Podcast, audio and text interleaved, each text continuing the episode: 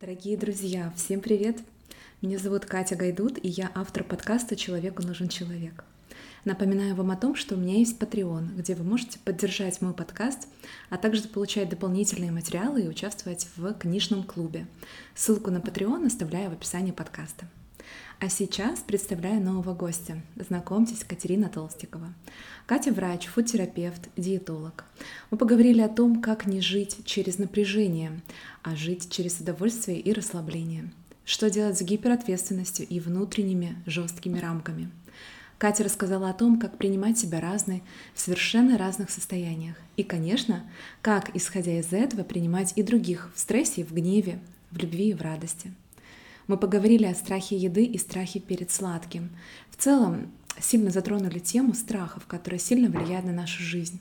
Казалось бы, как бы идеально мы не питались, если мы живем и действуем, исходя из страха, наши усилия могут быть напрасными. Поэтому Катя не раз отмечала то, что любое изменение в своей жизни лучше начинать из головы так как тело сильно реагирует на мысли, и очень важно чувствовать связь с телом, любить и прислушиваться к себе. И, конечно, мы затронули непосредственно тему психосоматики. Ведь понимая себя и живя из любви, а не из страха, можно много чего изменить в своей жизни.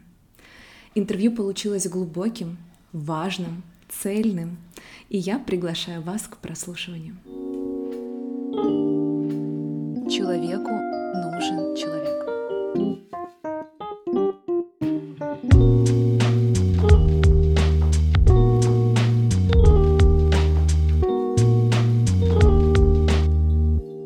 Катя, привет. Привет. А, мой первый традиционный, самый любимый, самый важный вопрос — кто ты? Я человек. Не знаю, возможно, на этот вопрос отвечают многие, но судя по наблюдениям, именно так многие, да, судя по наблюдениям, что людей, к сожалению, чем ты дальше живешь, тем меньше становится именно как людей. Очень много копий, очень много подделок, очень много неискренности и вообще очень много тех, кто закрыт и тех, кто даже не нашел себя. И эти люди, они не знают, что они люди. То есть таких много. Вот. Классно, если ты к этому пришел и понял, что ты человек, потому что человек это такая огромная машина, система с разнообразными вкусами, взглядами, с наличием тела, души и всех других каких-то качеств, э, что сейчас, ну, реально тяжело просто выделить среди толпы вот таких каких-то одиночных прям людей, которые соответствуют этим всем факторам. Которые себя сохранили. Да, которые себя сохранили. Очень много разрушились, э, да, тех, кто разрушился, но на самом деле, мне кажется, истинная история в том, что эти люди, они изначально были не теми, э, за которых себя там, да, выдавали, потому что есть вероятность того, что ты проходишь определенный путь, и из-за этого пути у тебя формируются какие-то оковы, то есть какой-то такой бронежилет, когда тебя уже оттуда не достать. Таких много на самом деле, это там про тех сильных людей, которые добиваются успеха. Вот, но на самом деле больше тех, кто действительно просто на себя надел оболочку, которой хотят они сами соответствовать, но они этим не являются. Спрятался. Да, спрятался, и своего истинного «я» того же человека не показывает. Что тебе помогает сохранять себя, сохранять в себе Ой, ничего человека? не, я не, ничего не помогает, потому что я не сохраняю себя. я скажу так, что э, у меня просто периодами, когда ты э, находишься постоянно, вот, вот это популярное слово, в потоке, да, я в потоке не нахожусь. Мне иногда кажется, что я там доверяю Вселенной, ну это если про правду, потому что многие люди на самом деле врут. Они хотят, чтобы их воспринимали так, как их уже воспринимают, и если вдруг они что-то лишнее скажут, то это будет там камень в их, не знаю, репутацию, в соответствие тому, да, чему они там строили годы. А, так вот, э, касательно того, что помогает сохранять, ничего, потому что э, я не могу себя сохранить. Я сегодня такая, завтра другая, я вчера была вообще другая, и я даже на всех фотографиях разная. То есть я там в соцсетях и в жизни вообще два разных человека. И мне кажется, это из-за того, что у меня есть много личностей, как и у многих таких э, да, людей, которые разносторонние, живут жизнью, да, интересной такой. И вот когда период наступает, э, вот когда ты уходишь в работу, либо точнее ты выбираешь этот путь именно там такого трудоголизма, работы, достижений, не знаю. То есть у каждого это своя история, зачем ты туда идешь, вот, помощи кому-то, то ты перестаешь э, смотреть на вторую сторону на сторону души, а чего я хочу, а как же на самом деле работает Вселенная, а как же там на самом деле жить надо, либо тебе хочется, а не надо и так далее. И поэтому периодами, когда слишком много работы, я действительно сама теряюсь, и я не помню о том, что, ну, как бы надо просто вспомнить, что ты живешь, и, блин, годы идут, а вот именно наслаждаться и кайфовать ты не можешь. Mm-hmm. Поэтому я стараюсь мыслями возвращаться к этому всему, но это ненадолго помогает. Я больше такой человек эм, не то что нестабильности, а а, человек э, вот какой-то идеи. Если во мне что-то загорается, я вот прям до конца, наверное, буду идти, пока не добьюсь какого-то результата. Этот путь может быть длинный, иногда даже длиной в жизнь многих. Мне очень понравилось э, то, что ты сказала, что ты человек разных состояний, что ты абсолютно разная. Да, да. Я, кстати, вот тоже готовилась к интервью и читала пост. И мне некоторые люди, прям ты написала о том, что вот э, весь смысл и вся важность в том, чтобы принимать себя разной и принимать других разными. У тебя всегда было так? Или были моменты, когда ты в рамочке была, знаешь, как бы себя так законсервировала, вот я такая, угу. и я стою вот в этой рамочке и не двигаюсь, соответствую. Было такое, но мне кажется, это периоды, когда ты сам себя не познал, и ты не знаешь, кто ты. Потому что кроме того, что я человек, а, я пока, ну, понятно, если брать какие-то там факторы, да, там я друг, я жена, я там, не знаю, директор, ну, в общем, много, там, лектор, доктор, короче, этих э, ярлыков сверху их много но истинное я, оно, мне кажется, вообще его тяжело познать э, вот, вот как бы по щелчку какому-то, это все равно путь. То есть, да, когда я даже про здоровье говорю, я говорю, что это процесс. Вот, и познание себя это тоже процесс, поэтому мы не можем быть там такими же э, одинаковыми всегда. Но законсервировать люди себя могут, и в том числе я тоже это делала, когда они боятся, что другие узнают о их настоящем. Mm-hmm. То есть, и это настоящее может не соответствовать действительности, не в понравится, ты живешь, и не да, понравится другим. И оно может не понравиться другим. И это тот случай, когда ты не знаешь, как реагировать правильно на окружение. Но когда ты знаешь, кто ты такой, как реагировать, когда тебе все равно. Многие люди говорят, что им все равно, что о них думают. Но это неправда. Mm-hmm. Мне не все равно тоже. Поэтому постоянно мы становимся лучше, мы совершенствуемся. Если, мы, если бы нам было все равно, что о нас думает, мы бы просто вот как раз-таки законсервировали себя в одном состоянии и просто жили. Мне кажется, даже в этом кайфа нет никакого удовольствия. Поэтому, да, вот про разносторонность, про то, что мы разные, вот в сам, на самом деле самое сложное — это принятие другого человека в разном состоянии. То есть, когда у него плохое настроение, когда он ничего не хочет, либо наоборот, когда у него супер хорошее, он с тобой делится, а ты вообще не в этом состоянии, ты никак не можешь откликнуться, хотя ты знаешь, что он ждет какой-то своей реакции но и все люди ждут. Mm-hmm. На самом деле никто не готов принять действительность, что может не быть реакции, может ему не понравится. Все может... люди, все люди, знаешь, живут со своим фильмом в своей голове. Вот да. это вот. И да. когда другой, другой как триггерит что-то в тебе, мы не видим другого, мы видим то, что триггерит э, в нас. А у меня вопрос вот такой, хочу просто чуть э, немножко пойти глубже в эту тему. Было состояние, которое вот, вот было переломным, которое ты приняла в себе, которое ты не принимала раньше, да, например, там сдерживалась в чем-то? Я могу сказать, что я вообще за последний год очень сильно поменялась в плане именно внутреннего состояния. Полгода так очень сильно, потому что я начала расслабляться, я поняла, что такое расслабление, и что весь кайф и, и вся жизнь вообще через расслабление. Этому меня муж научил. Вот, потому что у меня всегда все было из-за напряжения. Достичь через результата борьбу. через напряжение. Угу. Кого-то вылечить, чтобы был результат через напряжение. Что-то создать через напряжение. И то есть ты бежишь, бежишь, погоня, погоня. И вот этот вот стресс, он накапливается. И а, когда я действительно поняла, да, и узнала, что можно это не, не так жить, можно вот расслабленно жить, можно действительно, не, не в плане того, что ничего не делать, потому что многие не понимают, что такое расслабленно, а в плане того, что ты спокойно э, делаешь свои вещи, которые любишь, да, и дела, но без каких-то вообще там все, я не успеваю. Вот раньше у меня такое было, надо пациентам, если написали, ответить только сегодня.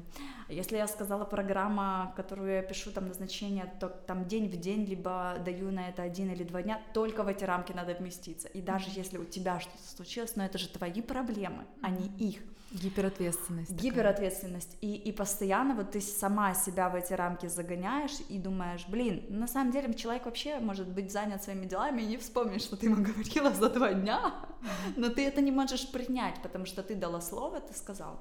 Вот, и вот это вот хороший опыт, когда ты можешь быть разной, и ты можешь быть и такой, и другой. Я сейчас не говорю о безответственности, я сейчас говорю о разных состояниях, когда ты в них максимально ресурсно. Mm-hmm. То есть, если ты в плохом настроении, надо вот, вот прям супер пострадать сильно, чтобы вот полностью это состояние прошло, отпустило. Они говорят, ой, да-да, все у меня хорошо, ничего страшного, там, вот у меня в том году умерла собака, да, и у меня для меня реально очень это было тяжело, я там переживала сильно, и плакала, и, короче, страдала, я прожила все эти дни, и потом меня так отпустило, и хорошо, а Обычно люди делают, да, ну ничего, все нормально, ну собака умерла, ну что тут такого, ну, mm-hmm. то есть и они не дают волю своим чувствам и как раз-таки истинному себе быть тем, кем они являются.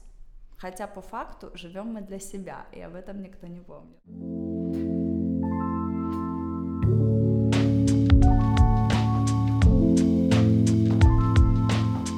Уже завершу просто вот нашу глубину немного такую небольшую. Вот жить в расслабленном состоянии это как? для тебя сейчас? Ой, это сложно. это, это очень сложно, потому что бывают дни, когда я просыпаюсь, я уже в напряжении.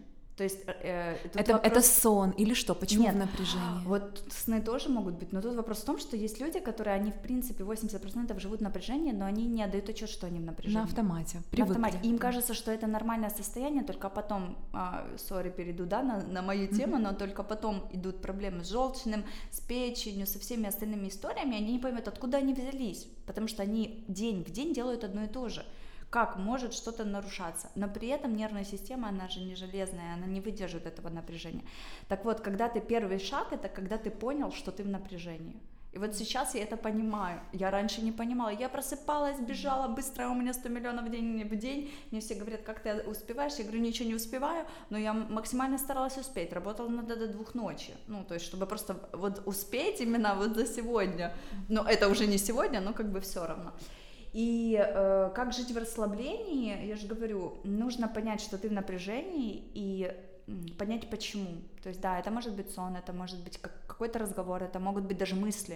То есть ты начинаешь накручивать себя, думать о том, что чего еще нет, но ты уже себе представил, что оно будет вот такое, сам себя загнал в напряжение, вот, и все, и из этого состояния важно выйти.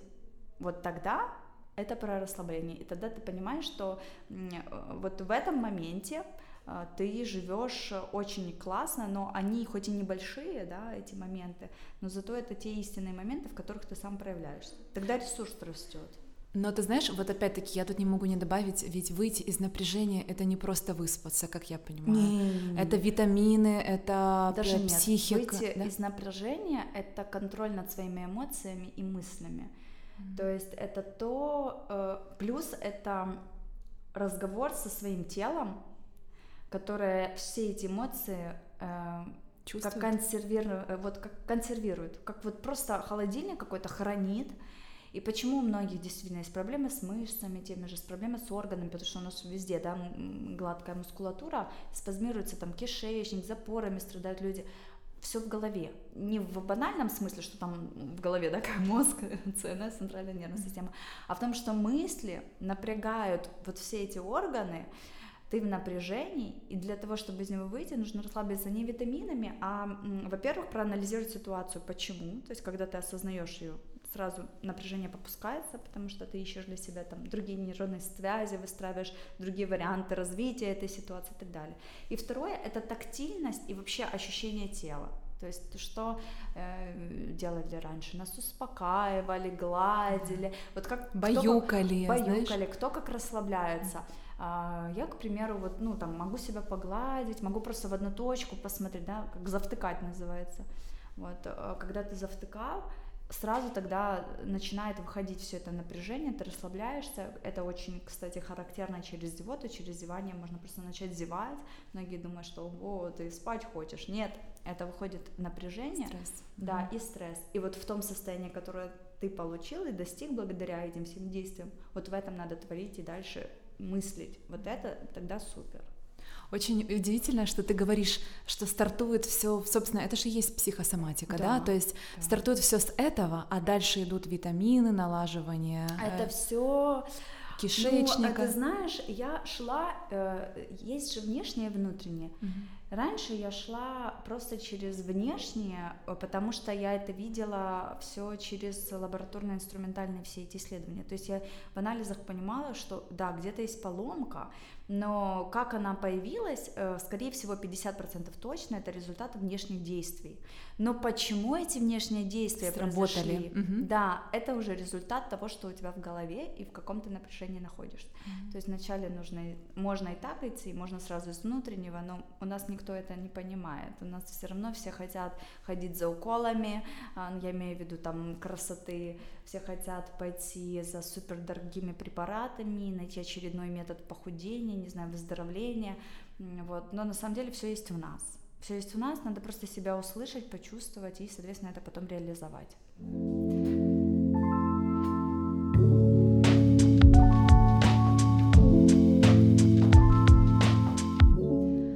Мне очень понравился твой пост, mm-hmm. в конце которого ты задала вопрос, mm-hmm. который я сейчас задам тебе. Ага. Ты задала вопрос, что сейчас говорит твое тело и о чем молчит душа. Да. Хочется его задать тебе. А, так, ну именно в данный период мое тело именно, расслаблено, да. потому что перед тем, как я сюда зашла, уже утром была куча всех встреч, эмоций, конечно, я была уже в напряжении, я уже расслабилась, поэтому я сейчас спокойно говорю. Обычно, если послушать мои интервью, я там очень быстро разговариваю эмоционально, и они там процентов 70 точно от напряжения, вот, потому что, как ни крути, это всегда стрессовая ситуация. Вот. А душа, на самом деле, я в процессе, наверное, этого поиска, хотя на самом деле она сама знает, что она хочет, просто не всегда я ей даю шанс об этом сказать. Голос, не всегда да, даешь голос. голос. Это тяжело, когда ты э, имеешь какие-то ну, то есть ты имеешь там, я не знаю, не то что рамки, а вот ты по факту же не на острове живешь, где вокруг тебя нет никого, и у тебя есть время сесть, подумать, а что ж там душа моя говорит, почувствовать тут вопрос в этом. А это когда слишком много вокруг э, картинок, которые на тебя накладываются. И, кстати, вот очень интересно, почему я задала этот вопрос людям, чтобы они над этим подумали. Потому что у многих это иллюзии других людей, это иллюзии, то есть это мысли чужих людей, это картинки там Инстаграма, это то, что вообще, возможно, и не надо этому человеку, но он почему-то себе это придумал, вот пока он это не реализует, как бы, да, не успокоится. Хотя очень часто люди, которые что-то подобное реализуют, они несчастливы в итоге все равно, даже когда это получили. А, вот. И поэтому, да, такой вопрос, вот именно душа, она как раз-таки, ну, не то чтобы говорит, она чувствует я всегда так выбираю, куда идти. То есть, да, я имею в виду там пишет мне какой-то человек, приглашает на лекцию, я чувствую, откликается, мне не откликается. Раньше я этого не делала, а, потому что раньше я больше, наверное, выбирала, а, ну, во-первых, я намного что соглашалась всегда, да, это, как говорится, всегда говорит да. Да, да. Вот, и я так особо, ну, не думала, а зайдет мне, не зайдет, ну, надо так надо, или как бы, окей, схожу. А сейчас, да, сейчас у меня такой фильтр нормальный, и я сейчас не со всеми даже встречаюсь, и не всем уделяю время, и не всегда открываю сообщения, потому что я понимаю, что вот сегодня я не хочу отдавать энергию, кому-то там делиться. И это, наверное, вот то, в том числе про душу, да. когда она понимает, что она спокойна, она в том, э, там, в том месте, да, где она сейчас живет. Где она хочет быть. Да, где она хочет быть, она вот в гармонии. Вот. Но тут же, опять-таки, есть реалии, и про душу не совсем э, хорошо говорить в контексте каких-то там других, да, картинок, тех же там, не знаю, успеха, а, пути в плане реализации, какого-то сильного характера, а, сказал, отрезал, да, и каких-то таких историй. Вот они больше люди, которые вот про душу, они больше такие мягкие, размеренные. Вот у них такое постоянное состояние. Вот. Ну, это как две крайности, я считаю. Мне кажется, что человек должен все-таки найти баланс как бы это заезженно не звучало, между вот его телом и душой, между тем, что он делает в плане самореализации, и между тем, что у него внутри отзывается. Потому что, ну, я всегда это говорила, что вообще моя история, она не про деньги, она никогда не была про деньги, она была вот реально по, по зову души, когда я ушла вот именно в преподавательство и именно перенос знаний, да, на других людей. А сейчас такой мир, когда ты думаешь, ну да, рядом с тобой люди думают о том, а как э, найти ресурс, а потом уже про то, откликается это или не откликается. То есть как получить, да, как заработать и как это все выдать. Вот, ну, хорошо, что первых людей тоже много. Вот, и они, в принципе, к тем притягиваются. Вот это баланс, да, когда ты чувствуешь, что ты хочешь, что отвлекается, и когда ты реально реализуешься вот так, как, ну, успешно, скажем так. Ну, как ты хочешь и как ты чувствуешь вот это. И, и, и тогда, я думаю, будет ресурс, когда ты делаешь то, да. что ты хочешь, тогда он и появляется.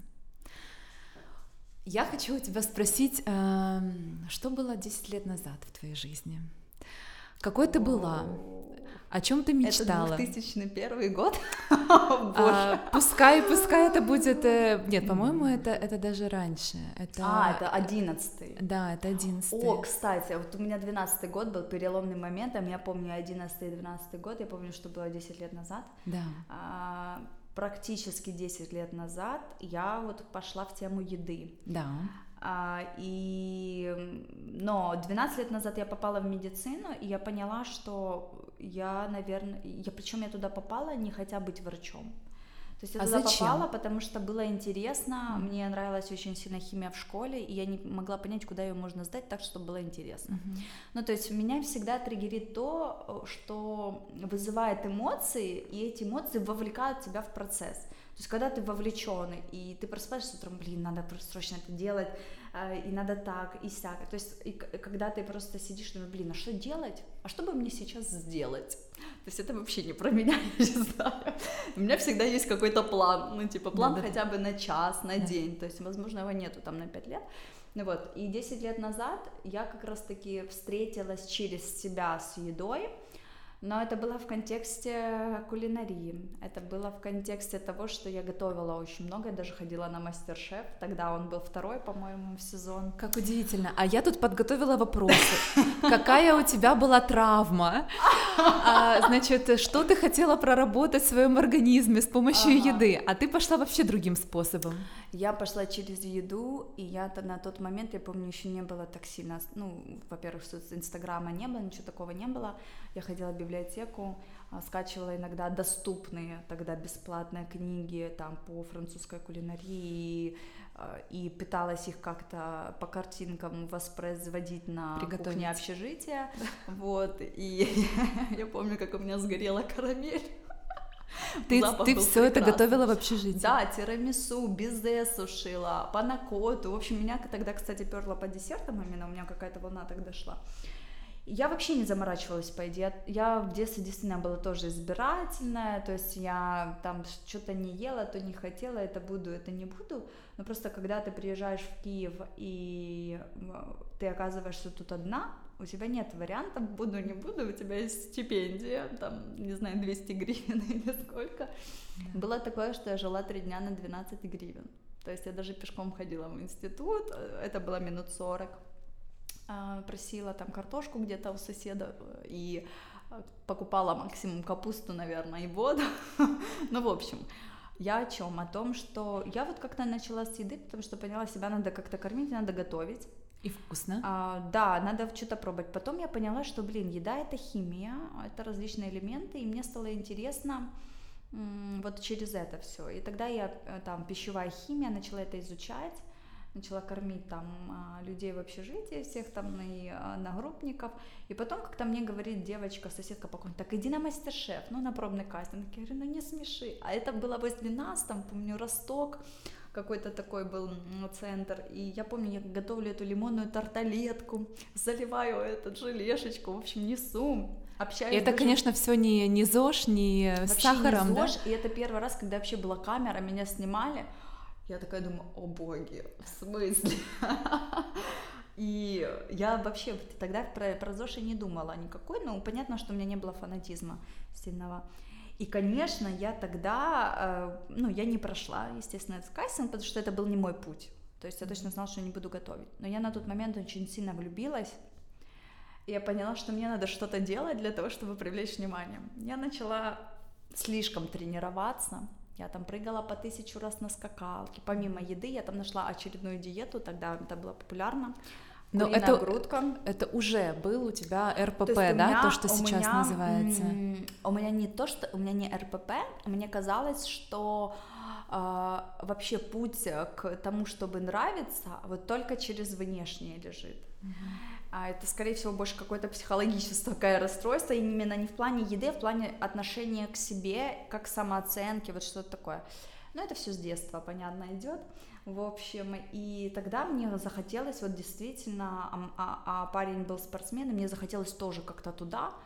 И я помню, я это безумно, я на улице прыгала, ездила там на гидропарк, поднимала железо, и при этом как раз-таки тогда я поменяла питание, я поняла, что через месяц я вообще не знаю, я, ну, я и была как бы не полненькая, но я просто могла ходить там с кубиками пресса, и мне говорили, а, нормально, ты как бы здорова, все хорошо, ты так очень резко уменьшилась, и я поняла, блин, это что-то как-то на меня влияет. Uh-huh. Тогда, понятно, у меня уже медицинском учила биохимию, уже физиология пошла, то есть это все пошло параллельно, и я начала разбираться. И вот с тех пор я начала копать в эту тему. Это был, наверное, переломный момент.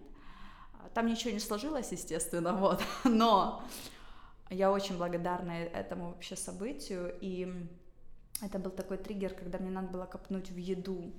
И я тогда пошла в это все. Mm-hmm. Ну и уже 10 лет получается, да. Вот так. Ты сказала о том, что для тебя было очень важно ну, внешнее, да? Да. Ты анализировала, откуда вообще, откуда это все пришло? Это и... все с детства, когда тебе родители не договорили о том, какая ты классная, какая ты молодец. И, то есть, когда ты э, все детство пыталась заслуживать любовь классными оценками в школе, там быть медалисткой, все олимпиады выигрывать, окончить музыкальную школу. А все равно мало было, да? Это было мало всегда. Э, может, им не мало было, но я ничего не слышала в ответ. Поэтому мне, э, вот у меня брат талантливый художник, действительно, вот они всегда ему говорили, такой ты талантливый. Младший или младший, да? да? Ну, на полтора года, ну, как бы а вот несущественно. А, а я всегда такая была, ну молодец, ну пятерка, ну и чё, что тебе там дневник красным исписывают в благодарности, ну как бы классно. Все были заняты своим делом просто. И, конечно, эта игра потом продолжилась. То есть, если тебе в детстве этого не додали, а, там, да, за счет отца в первую очередь, потом ты начинаешь это все э, заслуживать эту любовь через какие-то другие действия, в первую очередь через внешнее. Угу. Как ты этот процесс э, тормознула? А, тормознула благодаря... Мне, кстати, кажется, что именно люди, которые идут в результаты, в какой-то да, успешный успех... Достигательство, достигатель, да. Да, достигаторство, когда они понимают, э, ну тут есть две грани, либо ты понимаешь, что ты действительно, ну как бы классный сам, да, прорабатываешь эту тему, можно с помощью психолога, можно там с помощью книжек, фильмов себя самого, и тогда ты понимаешь, что ты, блин, ну не надо ничего заслуживать. Тебя люди принимают таким, как ты есть, и тут вопрос даже не в тебе, а в том, что ты даешь для них и что ты для них делаешь. Но когда я поняла, что я там пол страны точно поменяла, э, если не больше людей в плане, не только в плане там еды, а некоторые мне писали, там кто-то замуж вышел, кто-то забеременел, ну то есть там грандиозные были истории такие, там письма на почте, вот такие я читала, они очень длинные были. И я понимала реально, что это все того стоит, и тут люди не оценивают ни мою внешность, ни как я там веду себя, когда я не на работе, грубо говоря. То есть это вообще ничего не значило. Тогда, да, ты успокаиваешься, супер. Но есть другая история, когда ты понимаешь, что тебе всего мало, и тогда ты можешь перегнуть очень сильно в плане достигаторства и просто себя уничтожить. Было у тебя такое? У меня прям, слава богу, я не дошла до неуничтожения, но мне кажется, если еще несколько лет в таком ритме, если бы я не вышла через это, вообще, если бы я не вышла через напряжение, если бы я не узнала какие-то другие стороны, а не только вот эту вот доказательную Если медицину. бы ты не вышла замуж. Да, это тоже. Вот. Но все люди же проводники, они встречаются да. для того, чтобы вот в тот именно самый нужный момент, когда ты должен пройти урок, и ты его проходишь либо нет. И, соответственно, если нет, то в следующей встретится и так далее. Да. И когда, э, если бы я вот не остановилась, то, наверное, бы через пару лет, может быть, там следующий год, через один, был бы переломный момент, мне кажется, это бы все закончилось, потому что Ты я имеешь в виду со здоровьем? Со здоровьем, с моей деятельностью, потому что я же сама это все как бы по факту тянула. А, вопрос не в том, что у меня нет людей, нет, у меня есть огромная команда, там и в школе, я ей очень благодарна, у меня есть и партнер, есть люди вокруг моих друзья, которые меня поддерживают, но я сама, а, как а, сама с собой пытаюсь быть, да, то есть я вроде везде и, и со всеми, но все равно я люблю, когда я сама с собой, меня никто не трогает, я в этих процессах сама разбираюсь, то есть мне сложно кого-то попросить, мне сложно кому-то делегировать что-то, потому что такой слишком сильный контроль и ответственность за все. Вот, и вот в этом кроется напряжение, которое растет и которое потом ломает человека. Много же, я думаю, слышали истории про то, что типа достиг высоты, потом, ну, не дай бог, конечно, но умер, к примеру, да, там через пару лет mm-hmm. или еще что-то. То есть это все из-за напряжения. Но вот это достигаторство, ты стопорнула его в хорошем смысле, не исходя из родителей, исходя из того, что там как-то ты разобралась, да, с этой травматизацией себя в детстве, а просто внешне ты что-то увидела, услышала. Как у тебя это произошло? С родителями как бы обиды есть сейчас или, или ты как-то поняла их? Мне кажется, когда ты говоришь, что вот нет обиды, это вот вранье, потому что в любом случае где-то, если сильно покопать на какой-нибудь там терапии, все это Ты расплачешься. Да, и где-то оно все будет. Но такой вот, чтобы ты осознавала эту обиду, то нет. Ну, как бы я вообще такой человек, что но я либо э, сильно контролирую свои эмоции, становлюсь холодной, безразличной и затаптываю то, что я чувствую, либо слишком не контролирую эмоции, и меня просто прет, я, я шумная очень сильно, и, и как бы и видно, и слышно, и так далее. И вот мне тоже тяжело найти этот баланс, я как бы пытаюсь это сделать, поэтому если говорить в контексте там о родителях, то нет, ну я, наверное, эту, это понятно, это будет на протяжении всей жизни вспоминаться и отголоски идти. Но я в эту тему как-то, наверное, больше не возвращаюсь. То есть здесь я больше, наверное, уже понимаю, кто я в этом мире, в окружении, кто рядом со мной, как взаимодействовать э, и по факту, что дальше делать. Ну, то есть вот в этом, в этой какой-то, наверное, не то что рамке, но вот в какой-то этой области.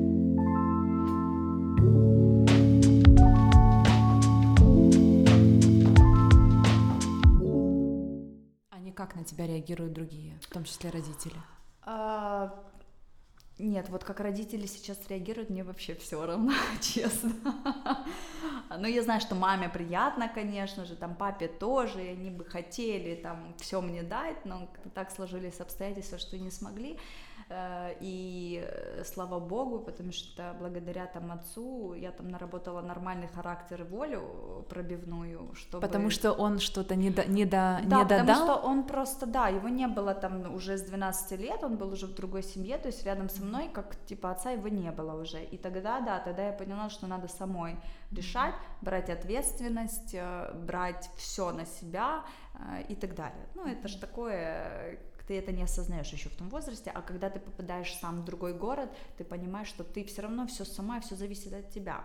То есть ты можешь перекладывать ответственность на кого угодно, но если ты там, грубо говоря, не пойдешь сегодня на собеседование, то, скорее всего, тебе не светит эта работа. Понятно, что тебе надо принять решение и сделать mm-hmm. действие, mm-hmm. а не ждать. Это да. Но сейчас с родителями как бы нет вообще никакой такой сильной связки. То есть я, я даже скажу, что я не всегда думаю о том, что скажут близкие люди. У меня иногда бывает сейчас такое, что я делаю, а потом думаю, потому что слишком вовлекаюсь в отклик и в эмоции. Вот, такое тоже есть, да. Не знаю, хорошо это или плохо. Для кого-то хорошо, но каждый это видит по-своему. Для кого-то хорошо, для кого-то плохо. А для меня в том моменте было это то, что, то, что бы, нужно. Да, то, что нужно. Вот так. У тебя была а, проблема со здоровьем, да. которую ты решила, и ты сама себе помогла, вот вытянула да. себя. Расскажи. У меня была на фоне стрессовых всех историй в детстве, да, вот на фоне вот mm-hmm. этой травмы у меня слишком э, обострился атопический дерматит, и я там с трех лет была атопиком, и, в общем, я думаю, что люди, которые имеют эту сейчас проблему, меня поймут. Я мучилась ужасно, у меня на локтевых изгибах были просто вот так красные пятна сильно, они шелушились, и, в общем, э, на то время каких-то чудодейственных историй не было. Вообще никто даже не знал, что это нейродермита, что это связано со стрессом, с нервной системой. Мне тогда было 12 лет. Пытались, естественно, найти аллерген. И меня просто постоянно э, кровь я сдавала на все эти аллергены. Я помню, как мама вымачивала картошку от крахмала, потому что там нашли на картофель, на помидоры, на шоколад, на малину, на тополиный пух. Э, да, вот это вот список такой у меня был, а, и на, на помидоры сказала, вот это все мне как бы нельзя было, либо надо вымочить, а, естественно, как только май, июнь, июль, то, тополей я из Донецка. Очень много, как в Киеве, каштанов, mm-hmm. и у меня действительно это обострялось, но мазали там и гормональными мазями, и все, все что угодно, и это с рук потом перешло на веки, и у меня трескались веки, меня тогда даже положили в больницу, у меня на глазах прям трещины были. А, в общем, это все успокоилось, когда мне начали давать седативные, то есть, ну, типа новопосита. Ага. Ну, как успокоилось? Зашло в ремиссию какую-то определенную. И потом, когда я переехала с э, города в Киев, э, со своего, я вздохнула, потому что, во-первых, не было тополей, тут меньше было триггеров, но я на, на первом курсе ела все подряд, даже запретное, и меня вообще ничего не трогало. Ты представляешь? И следующий Интересно. раз когда, но это не я сама себя вылечила, это просто тогда так получилось. А вот то, что касается я сама себя вылечила, в следующий раз, потом было два обострения Второе обострение, когда я пошла работать в аптеку в ночные смены. Я спала, два, две ночи не спала вообще, потому что в центре, две ночи спала. Так я проработала год, обожала эту работу. Приходила на два часа раньше, отпускала девочек, они меня тоже обожали. Убегала сразу в 8 утра, передавала смену, ехала на пары, то есть я не спала, я в таком круговороте жила. Но мне, я кайфовала, мне нравилось, я изучила все лекарства, косметику, которая была в аптеке, все. Но у меня через год началась та же история на веках. И я доходила до того, что я приходила с опухшим глазом на работу, колола себе дексаметазон, гормоны, становилась на работу, работала. Но я уже была в этой теме, как бы я уже понимала, что это влияет. Это уже был там четвертый или пятый курс института. Я поняла, блин, надо заканчивать. Я уволилась, меня перевели, точнее, вначале на дневные смены. Потом я поняла, что пропал интерес, и я ушла оттуда. Оно прошло. Я ничего не делала, просто начала спать. Mm-hmm. А третий раз был недавно, два года назад, когда мне укололи в губы гиалуроновую кислоту. И это был, видимо, для меня тоже стресс, потому что я сама как бы ну, ты намеренно, хотела. Ты намеренно это, хотела, да?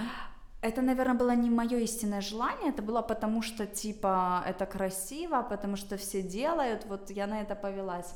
Но хороший доктор, все нормально. Вопрос в том, что мой организм это не принял, потому что он был не согласен внутри mm-hmm. с этим. И обычный, самый чистый препарат дал мне атопический дерматит вот тут вот над губой, внизу, вот прям отслаивалась кожа с сухими корками.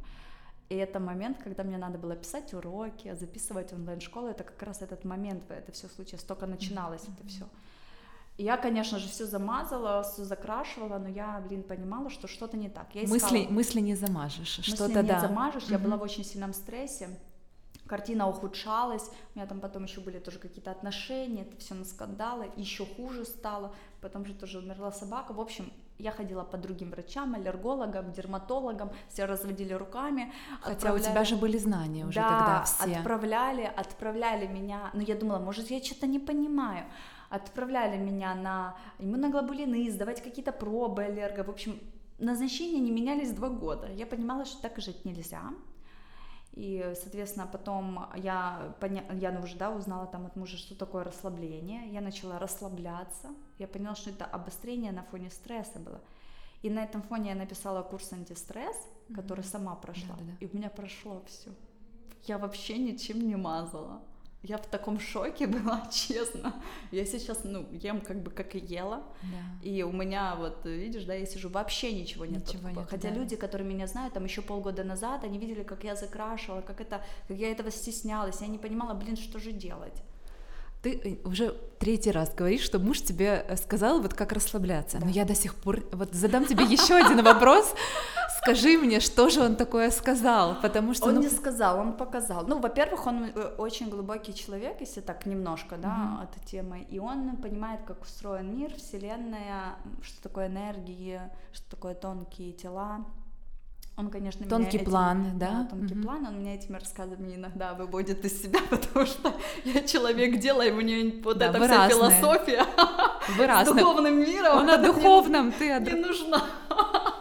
Вот, и это и такое сильно дикое раздражение, то есть он меня очень сильно зеркалит, когда я сопротивляюсь, и вот и он мне показал, как надо, то есть как э, надо сидеть, там себя, к примеру, как можно погладить, как можно вывести это напряжение, как надо прозеваться, э, как можно там эту энергию выпустить, да, и когда ты не можешь там, к примеру, принять какое-то решение, что нужно со здоровой головой это делать, а не вот в этом забеге, говорят, да, надо переспать с этой мыслью, но надо это тело подготовить, потому что тебе может такое присниться, что ты утром встанешь, и эта мысль пойдет не туда все равно.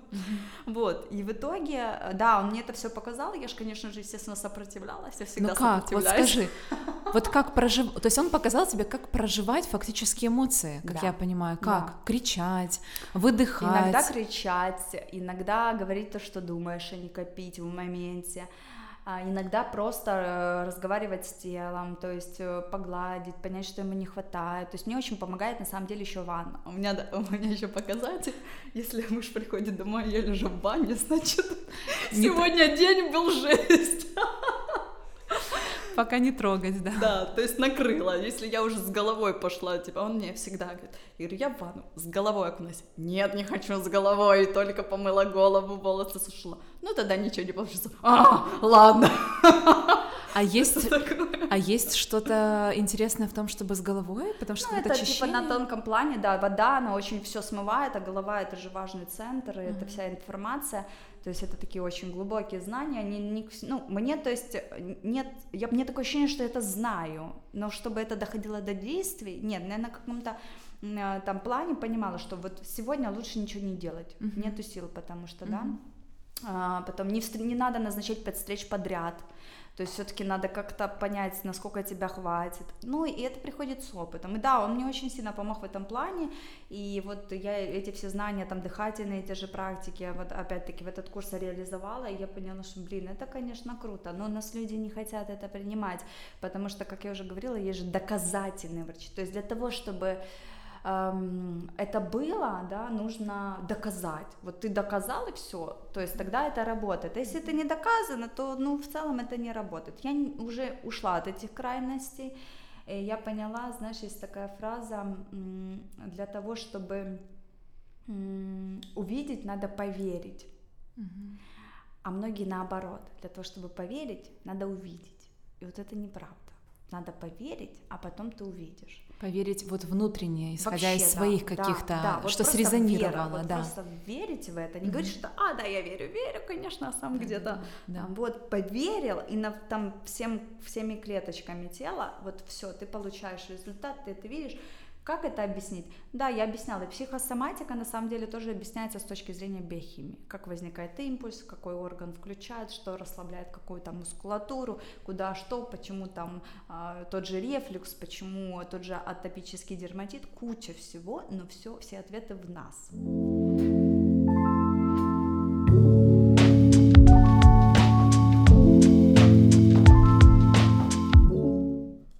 Интересный у тебя муж. Спасибо! Так, инь и янь. Ты знаешь, Да. э, я хочу задать тебе вопрос. эм, Такой он, наверное, глубокий. Он э, немножко относится к расстройству пищевого поведения, но он гораздо глубже. А, Был ли у тебя страх на зап-? Даже нет, страх на запрет жить, страх э, на получать удовольствие, ага. страх на получать удовольствие от еды. Ага. Вот, вот это вот Поняла. вся история. Страх на деньги, да, что стать угу. успешно. Было ли это у тебя? Я тебе могу сказать, что у меня был не запрет, угу. не страх, а мне в целом я не понимала, как это. То есть я не понимала, что такое удовольствие. А, в смысле, а что можно как бы деньги зарабатывать? А зачем? Ну, то есть... И так достаточно такое, было, да? да? То есть мне все есть, о чем мне еще-то надо, э, ну, как бы все окей. Но потом ты, конечно же, понимаешь, что на самом деле, да, ты уходишь в эти э, изучения, что деньги — это энергия, что тебе должно возвращаться, потому что раньше делала все бесплатно, и думаю, да ладно, ничего, ну не... А бывало даже такое, что пациенты говорят, а у меня есть столько только, ну, типа нету, то есть сумма есть только... Я говорю, ну ладно, давайте, давайте сколько есть. То есть обесценивание полностью всего. а потом думаешь, ну не заплатил, ладно, ну лишний раз напоминать как-то неудобно. То есть вот эта история была.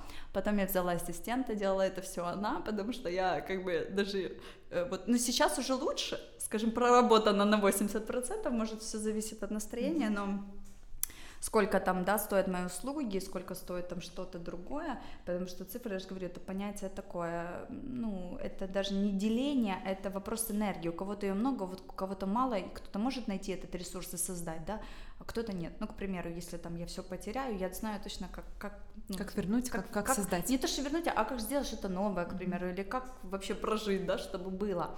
Вот. А есть люди, которые, ну, не понимают, вот они держатся за это все, и когда у них случается вот такой, не дай бог, крах, все, у них жизнь заканчивается. Uh-huh. Вопрос только в энергии. И я, кстати, вот как раз-таки это писала, да, в посте про энергию. И вот когда вот страха не было, а вот когда там шла речь о суммах, а там, а как это, а что я скажу, а вот да, для этого взяла ассистента, она как бы эти вопросы. Но она прикрыла, да? Да. Но вот, а у меня был вопрос такой, знаешь, вот этот вот страх, получить больше. Она прикрыла, но когда она уволилась, пришлось да. взять ответственность на себя. И, слава богу, тогда уже не было такого потока прям в приеме, но тогда да, тогда я так и говорила, да, вот сейчас так, и я как бы пойму, если вы не можете. Просто по-другому не могу. Вот просто не могу. Э, мне бы сейчас муж сказал, да ты просто не хочешь. И да, это правда. Я не хочу по-другому, потому что я уже знаю, что, э, что будет, если я дам этот инструмент, если человек включится. Я знаю, что у него может поменяться все, и это вообще не стоит даже этого. Ну, то есть иногда полжизни пол просто были в никуда. А там в лет 50, да, мне женщина говорит, блин, почему я раньше вас не, вас не встретила? Я говорю, ну, всему свое время, значит, вам надо был тот опыт, чтобы найти меня вот сейчас. Вот. И поэтому, да, сейчас нету такой. Я сейчас просто говорю, да, вот столько. Нет, ну нет. Но это о деньгах. А вот в целом о расширении того, что мир, он для тебя. Он, он не, не то, что там такое... Доверять Вселенной это называется. Mm-hmm. Пока не на сто процентов я доверяю. Я, я иногда еще боюсь. Вот в этом контексте страх есть, что я, типа, проснусь и все закончится. Ну, типа, в плане того, что ты там долгие годы строила, нарабатывала и как-то куда-то и... Э, и что-то сейчас у тебя есть да, важное, что-то есть, но на самом деле ничего нет, у людей ничего нет. И опять-таки возвращаюсь, возвращаюсь к теме отношений, которые мы собирались не трогать, но да. муж мне говорит, Тю, слушай, ну окей, вот э, ты говоришь, да, там куча сотрудников, еще что-то, ну окей, да даже пусть все поуходят, говорит, но ты же сама собой останешься, у да. тебя же есть я, ты заново все создашь. Ну, то есть, и он прав. И вот когда вот эти мысли там в голову вселяются, ты начинаешь думать, да, на самом деле оно так и есть. А вот это заслуживаешь, не заслуживаешь, было у тебя? Нет, сейчас уже, ну, когда-то, то, что я говорила, заслужить любовь, да, оно просто интерпретировалось по- по-разному, то есть там за счет... А заслужить э, удовольствие, жизнь, а... э, заслужить, э, знаешь, как-то вот прийти в ресторан и заказать все, что ты хочешь. Да, да элементарно, знаешь, заслужить не аскезу в еде, mm-hmm. да, вот это РПП, которая mm-hmm. диета, сейчас отработаю, mm-hmm. потом, значит, это все в спортзале. Ну, вот в это просто заслужить, смотри, тут есть две грани. Первая, она касается денег, потому потому что ты можешь себе разрешить тогда, когда ты знаешь, что у тебя нет контроля по деньгам. То есть, да, как у меня было такое желание когда-то, хочу зарабатывать столько, чтобы приходить в магазин продуктовый, не смотреть на цену, да. ни огурцов, ни яблок, ничего, и брать то, что ты хочешь. А, спасибо, э, вселенная, оно реализовалось, вот, э, И, и вот в ресторане тоже, когда ты приходишь, да, и ты понимаешь, что если ты даже там заказал что-то, и оно достаточно там, ну, дорогое, mm-hmm. да, ты кайфанул, и как бы у тебя есть возможность, да, рассчитаться. Но в плане, чтобы заслужить это, нет. Я, я наверное, сама по себе такая немного я не балованная. То есть меня не баловали в детстве родители, у нас не было там черной икры вообще, красная только на Новый год, и то не всегда. Я не знала, что такое баунти, если ты не отложишь, не сама не пойдешь себе купишь. Вот, этого всего не было. Я знала только, что такое шоколадные конфеты, потому что мама работает в садике, ей на утренники приносили, mm-hmm. а не потому, что она покупала. А, я не могу сказать, что там вообще какая-то была нищета. Нет, был ну, такой среднестатистический как бы уровень жизни.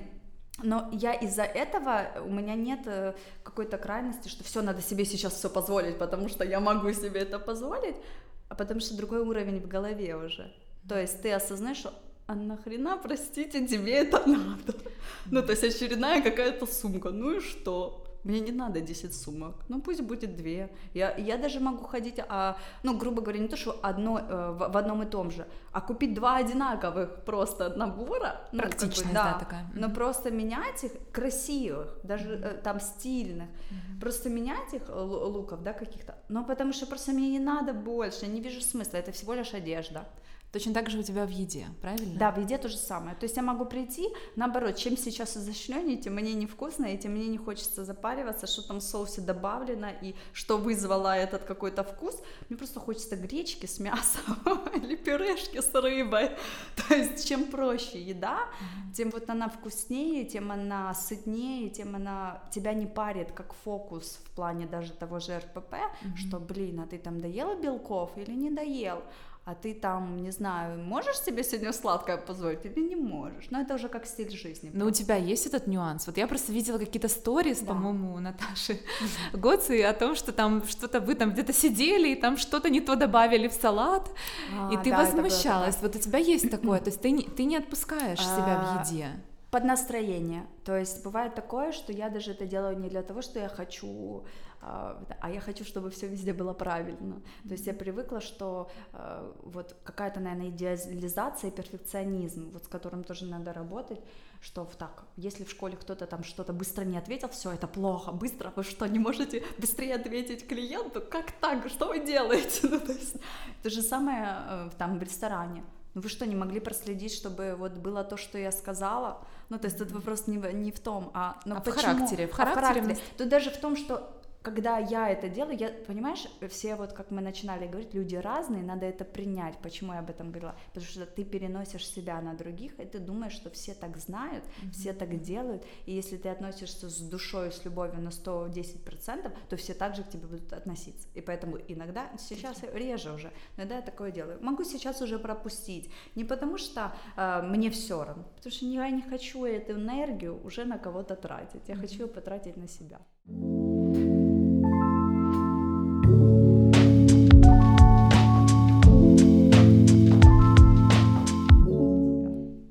Сладкое ешь? Да, каждый день могу есть. Но у меня нет такого прям... На, ну, например, я просто помню, что был какой-то даже скандал.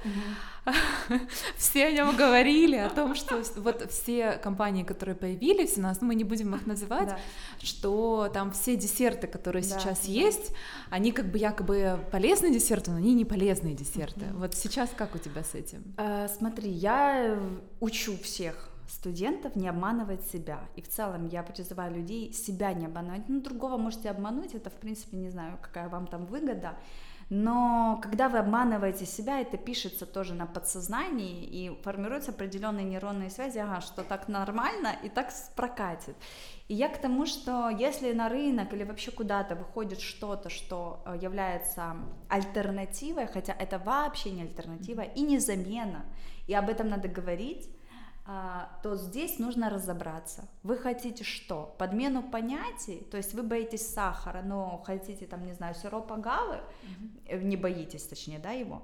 Либо вы действительно, и есть, да, вот это расстройство пищевого поведения, либо вы действительно просто не разбираетесь и вот поддаетесь этому влиянию. Вот я за это, я за то, чтобы, если тебе хочется Наполеон, ну съешь нормальный Наполеон, потому что я уже много раз объясняла, нормальный Наполеон 100 грамм это 400 калорий, а зожный так называемый Наполеон, в котором куча орехов, фиников, там сироп агавы, это 700 калорий. И вопрос в расходе энергии и в получении, а не в том, что это зожный был Наполеон, это нет. Понятно, можно придраться, говорить о нутритивной ценности, что о глютене. полезное, да, о глютене, о всем остальном, но, друзья, ну признайтесь, вы же не едите Наполеон и на завтрак, обед и ужин, ну нет. То есть ничего не произойдет? Ну, конечно, нет, человек точно не умрет, и с его микробами даже в кишечнике от разовой акции ничего не будет.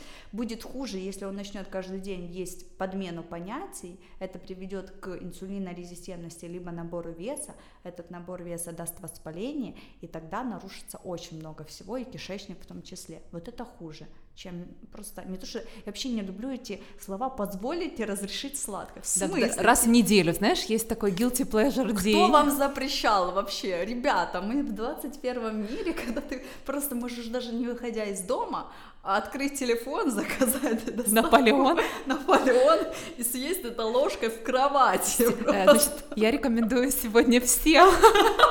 Это не реклама Наполеона, за него не платили. После прослушивания пойти и съесть Наполеон с кофе. Ну да, да, вот. Поэтому это, конечно, та история, когда, кстати, она тянется из детства, тоже да, в том да. числе там про расстройство в плане принятия, про ограничения, про то, что ты недостойная, либо то, что ты себе разрешаешь. Надо просто проще относиться к тому, что еда это всего лишь еда. Конечно, она должна выполнять функции энергии и функции удовольствия, потому что это мощнейший сейчас фактор, который влияет на людей плане как и удовольствия, так и там, я не знаю, каких-то идей генерации, потому что когда ты поешь, там да. вкусненько. Кофе тебя, выпьешь. Да, кофе выпьешь, выпьешь, тебя что-то триггернет, и о, какой-то инсайт ты словил. Да, это всегда помощник, но это не первостепенно, и здесь надо действительно вот разделять это все. Каждый день сладкое. У тебя я может проскакивать. День. Смотри, я не отслеживаю прям, но я могу каждый день. Э, когда это бывает, даже могу сказать, да. когда когда я понимаю, что я ничего не могу съесть, а вокруг только это. То есть мне надо поесть, а вокруг только там, не знаю, булочка, хотя я булочки не очень люблю, я, наверное, все-таки выберу, не знаю, какой-то батончик шоколадный, наверное, конфету. Ну, то есть э, тут вопрос в просто в получении энергии. Это бывает А-а-а. тогда. А я думала, вопрос. Нет, смотри, это раз... первое. Угу. А второе, я могу съесть тогда, когда я прям хочу но я никогда не копаюсь, э, потому что у меня нет проблемы зависимости, я не копаюсь. А что я сейчас хочу сладко? А что я там себе не додала? Да? Эм, эмоционально, а да. А что, да, а почему? А может там я перестрессовала, или кто-то меня ранил, сделал больно? Я в этом не копаюсь, но многим людям надо покопаться, потому что они делают это каждый день и по 3 килограмма. Вот таким людям надо покопаться. Мне нет, я могу вообще две ложки сесть и все. То есть он я вчера с мужем ела зефирки в 9 вечера. И зефирки, в смысле палочки такие, и то. А, которые в Хане наверное, да, вот эти вот длинненькие? Похожие, да, Похожие. да, ну это, угу. это просто в Гудване купили, да, но да. Э, даже э, желейки там были, мы сидим, и я такая беру раз желейку, два желейку, потом говорю, надо забирать, невозможно остановиться. И я тут просто понимаешь, я уже не хочу. Ну, то есть у меня нету такого, я вот съела две, почувствовала этот вкус, все, больше не хочу. И я к тому, к тому, что вот только эти случаи, когда либо я сильно хочу прям сладкое uh-huh. э, и не анализирую уже причины, потому что это именно сильно хочу бывает очень редко, либо нет возможности вот где-то что-то нормальное поесть, либо, к примеру, появляется какой-то вкусный где-то десерт, я просто хочу попробовать. Вот такое бывает. А так, чтобы все сегодня сладкое, обязательно каждый день сладкое, нет, у меня нет. Иногда даже я наоборот э, не хочу это есть, потому что просто я голодная, да, голодна, и хочу нормальной еды. Одна сладкая, не хватает места уже. Раньше вообще были периоды, когда я никогда не ела их. То есть, да, я в том же Хане вообще не пробовала эти десерты, потом а, как, какие-то варианты только из них могла попробовать, и то потому что мне невкусно, потому что я не голодна, потому что ну, то есть есть очень много да. факторов, почему я не хочу. И вот, кстати, это один из примеров, как себя отслеживать. Вот в этой ловушке по сладкому. Э, на самом деле люди вот привязались к этому сладкому. Сюда ж много можно что поставить. Стейки, пицца, соль, суши. Соль. Вот соль, хлеб, печеньки. То есть много что. Нами все управляет. Мы все от чего-то зависимы. Кто-то mm-hmm. просто справляется с этой зависимостью, кто-то не очень. Вот так. Сладкое. Задам тебе профессиональный вопрос, просто mm-hmm. уже мы заканчиваем, но не могу его не задать. Влияет ли сладкое на гормональную систему? И вообще, вот мы с тобой затронули тему психосоматики. А, что ты, как ты считаешь, что влияет на гормональную систему женщины, что в какой-то момент что-то происходит, что нужно там, значит, струны, да, налаживать и все корректировать. Я скажу так, что женщина без сладкого не может. Это не потому, что вот какая-то там это нет. В целом мы более эмоциональны, мы более гормональны, и мы более подвержены влиянию гормонов. А у всех вкус у мужчин в том числе начинается с молока грудного, да, это, ну, у кого-то там со смесью, но все равно это все сладкое, это лактоза, там ее очень много. Сладкий вкус, он первый, с чем знакомится человек. И, соответственно, для женщин это влияет и на настроение, и на гормоны, и на все абсолютно. Но в этом тоже должна быть мера и баланс. И влиять это будет тогда, когда вы в напряжении. Угу. Но на это будет влиять не только сладкое, но и даже правильная еда, к сожалению. Которая вызывает напряжение, правильно или нет? Нет, правильная еда вот когда ты типа себя построил рацион, но у тебя есть проблемы с психосоматикой, с отношением к себе, с напряжением вообще в целом у тебя все зажато, спазмированы сфинктеры все в ЖКТ, то есть не выделяется достаточно кислоты, то есть еда не усваивается, даже супер классная, здоровая, правильная. И человек приходит, к примеру, да, говорит, блин, я же все ем как надо. А я смотрю, его уже просто типает, просто типает. Я говорю, ну, мне кажется, вам не ко мне. Ну, это шутки, но обычно я им говорю, на курс антистресс идите, и, и все станет на свои места. И люди иногда даже не меняют образ жизни в плане еды, а меняют отношение к еде, меняют отношение к себе и к миру, расслабляются, еда по-другому усваивается, и уходят все эти неполадки с гормонами, с воспалением и все остальное.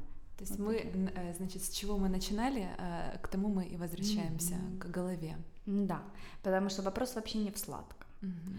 А, понятно, что при больших э, попаданиях да, в организм сахара это плохо и для микробиома, это плохо и для гормонов, и для жировой ткани, и для обмен веществ. Но вопрос в том, что мы это сахар ложками не едим. Мы едим сахар плюс жир, а жиры тоже бывают э, воспалительного характера, гидрогенизированные, да, мы едим очень много всего того, что вызывает воспаление, и когда нервная система не в порядке, человек в напряжении, еще сверху вот этот триггер, тогда да, как и избыток соли, как и алкоголь, как и сигарета, это все вызывает лишь дополнение к тому, как живет человек.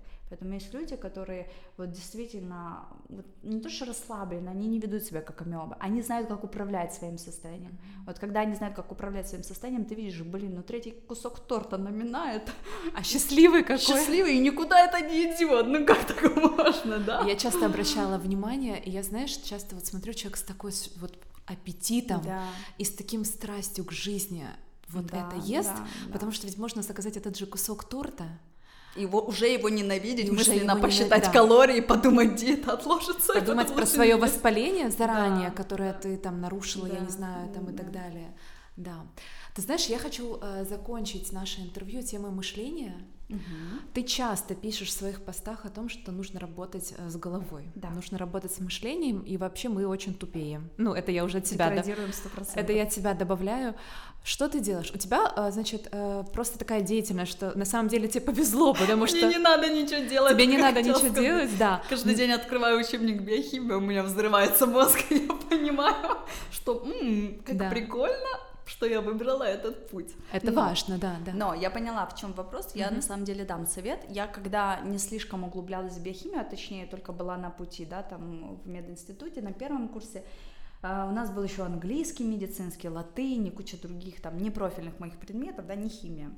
И что я делала? Я обклеила всю комнату в общежитии стикерами, это может уже не модно, выписывала слова, которые там где-то, да, ты там визуально видишь постоянно, и которые тебе залетают. Очень хорошо работает, тут надо понять, кто ты. Если ты визуал, то, конечно, эта история очень хорошо работает. Можно еще что-то нарисовать для того, чтобы зафиксировать, да.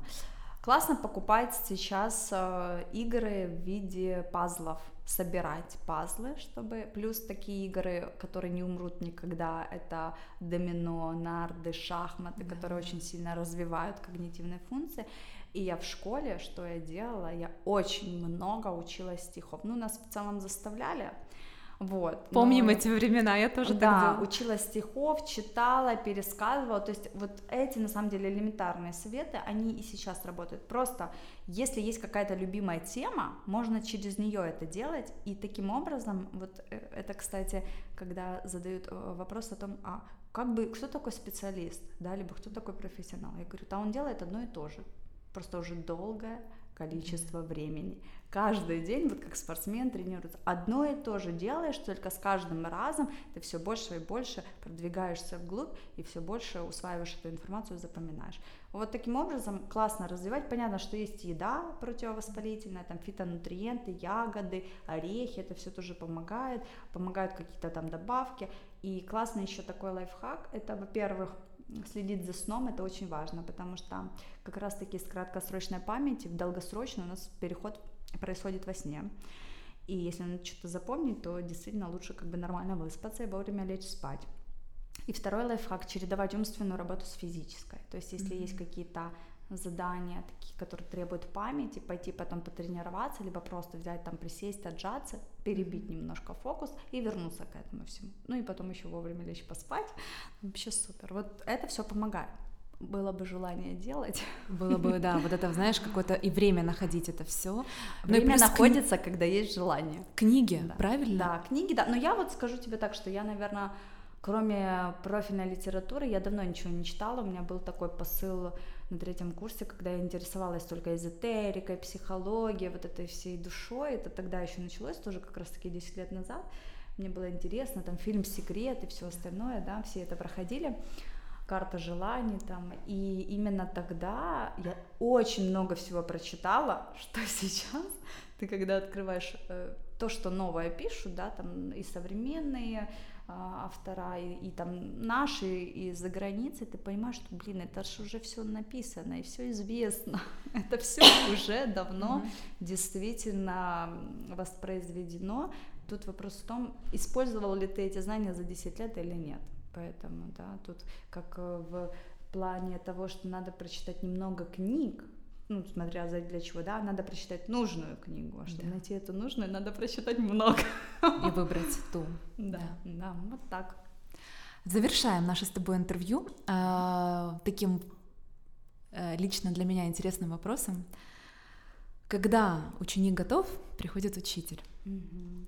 Расскажи о своих учителях в жизни кому то благодарна? Ох, так, ну, я благодарна родителям. Это первые учителя, которые, э, ну, по факту сильно не вмешивались в мою жизнь. Я даже когда я сказала, что я уезжаю в Киев э, с Донецка учиться там, то ну, особо сильной там какой-то реакции протеста вообще не было. Ну, окей, твой выбор, хорошо. И слава богу, и спасибо им за это, потому что я бы не знаю, как сложилась моя жизнь не тут, вот, возможно, каким-то другим там наилучшим образом, но это правда. Потом а, еще мой учитель, это учитель по химии, который в целом завязал всю эту историю, потому что хотела я быть юристом и собиралась поступать в юридический на криминалиста. Я думаю, чтобы неплохой криминалист получился с моими задатками, но именно Любовь Петровна учительница по химии, она тогда очень много всего дала, она очень интересно рассказывала, меня это так вовлекло.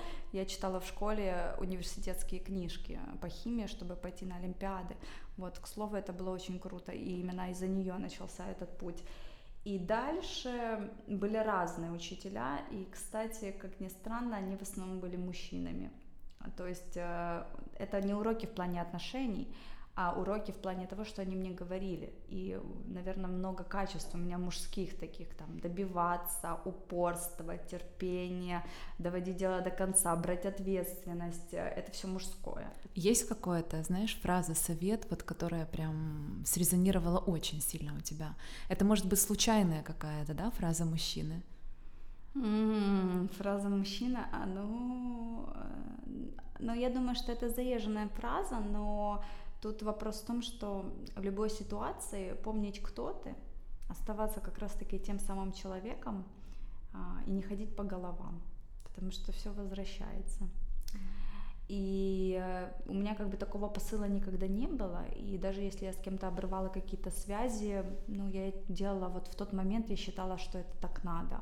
Не ради чего-то, вот просто я поняла, что пришел другой этап, другой человек и все остальное.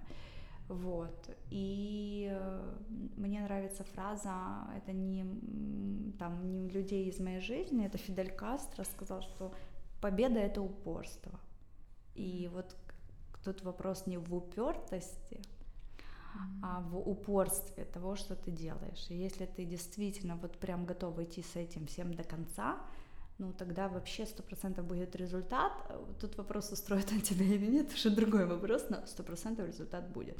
Вот и я все-таки склонна, наверное, действовать по этому пути, не делать, а бы делать, а делать что-то, чтобы это там привело к чему-то такому, которое действительно будет полезно не только мне, но и другим людям. Вот так. Твой посыл? Мой посыл э, даже если вы думаете, что ничего не получится, надо все равно это делать, потому что, потому что оно в любом случае получится, и надо не забыть в этом всем действии о себе. И помнить, что через напряжение действовать очень круто.